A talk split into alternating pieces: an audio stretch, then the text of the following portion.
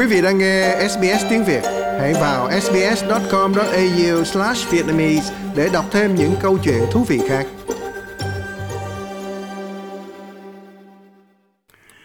Thủ môn dự bị được vào sân của Socceroo là Andrew Redmayne, được xem là người hùng khi bảo đảm cho Úc giành chiến thắng trong loạt xuất phạt đền luân lưu sau khi phá vỡ thế bế tắc với tỷ số không đều trong trận đấu chính thức và hai hiệp phụ với Peru để tranh chiếc vé đi tiếp vào vòng loại World Cup. Socorro giành chiến thắng 5-4 trên chấm phạt đền với việc Red Mays cản phá cú sút hỏng cuối cùng của Peru trong trận đấu. Anh nói với đài truyền hình số 10 rằng chiến thắng là công lao của toàn đội. Tôi không phải là anh hùng mà chỉ đóng vai trò của mình, giống như những người khác đã làm tối nay. Như tôi đã nói, ngay cả 11 cầu thủ trên sân cũng không, nó còn hơn thế nữa vì đó là nỗ lực của cả đội. Còn huấn luyện viên Graham Arnold cho biết người dân Úc nên được một ngày nghỉ để ăn mừng giây phút tạo nên lịch sử. Uh, tôi đã điện thoại đến Thủ tướng Anthony Albanese để yêu cầu cho mọi người, các khán giả một ngày nghỉ để ăn mừng chiến thắng này. Đây là một trong những thắng lợi lớn nhất đạt được để dự giải World Cup các thách thức mà chúng ta trải qua trong 20 lần tham dự vòng loại World Cup. Chúng ta đã chơi 16 lần và thật khó khăn, nhưng chúng ta làm được.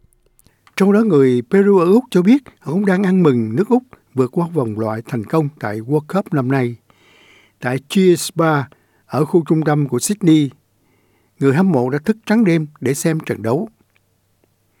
Những người hâm mộ này nói với SBS News rằng họ luôn lên kế hoạch cho một lễ kỷ niệm bất kể kết quả như thế nào. No sleep, exciting. Không thể ngủ được, còn một trận đấu hấp dẫn. We don't need sleep. Easy win, let's go. Chúng tôi không ngủ được, người dân Peru không chợp mắt được, không thể nào ngủ và cũng chẳng cần phải ngủ. Mọi người đều muốn có chiến thắng. Tôi chẳng biết. Tôi hy vọng cho Peru ngày hôm nay. Thế nhưng tôi không ngại nếu Úc thắng. Dù thế nào thì đó là một chiến thắng. Tôi là người Úc từ bố tôi, còn Peru là vì phần mẹ tôi.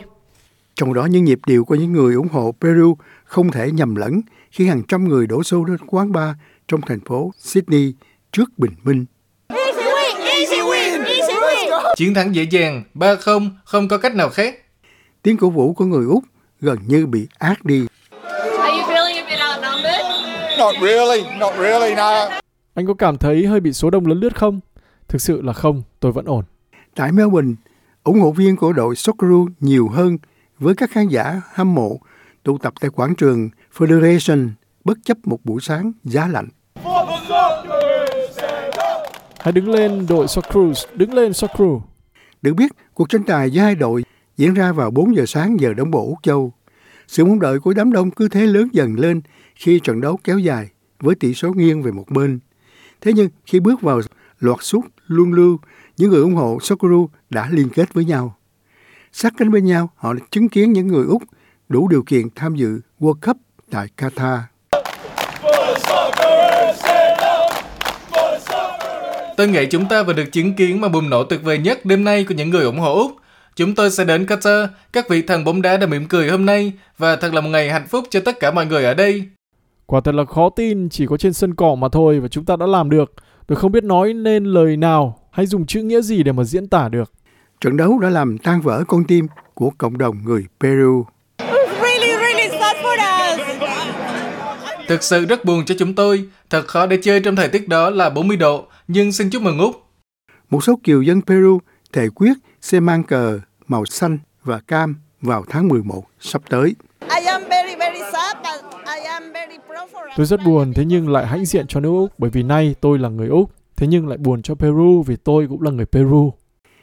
Nay mục tiêu hướng đến là thử thách sắp tới của đội Socceroo với những gương mặt cầu thủ quen thuộc. Socceroo lọt vào bảng D với các đội như Pháp, Đan Mạch và Tunisia. Tự biết, Úc đã từng đứng chung bảng với Pháp và Đan Mạch trong giải năm 2018. Đội áo xanh và cam đã ảnh dũng trong chiến bại trước đội con gà chống Pháp Les Bleus với tỷ số 1-2 trong khi lại thủ hòa một điều với Đan Mạch. Mọi chuyện còn ở phía trước và Sokuru cũng như các đội với thành phần tuyển thủ khác với 4 năm trước hứa hẹn nhiều bất ngờ diễn ra trên sân cỏ. Nhiều nhà bình luận cho rằng Sokuru đủ sức để đương đầu với bất cứ đội bóng hùng mạnh nào, dĩ nhiên là chưa biết kết quả ra sao. Trái bóng còn lăn thì còn rất nhiều chuyện có thể xảy ra. Quý vị muốn nghe những câu chuyện tương tự có trên Apple Podcast, Google Podcast, Spotify hoặc tải về để nghe bất cứ lúc nào.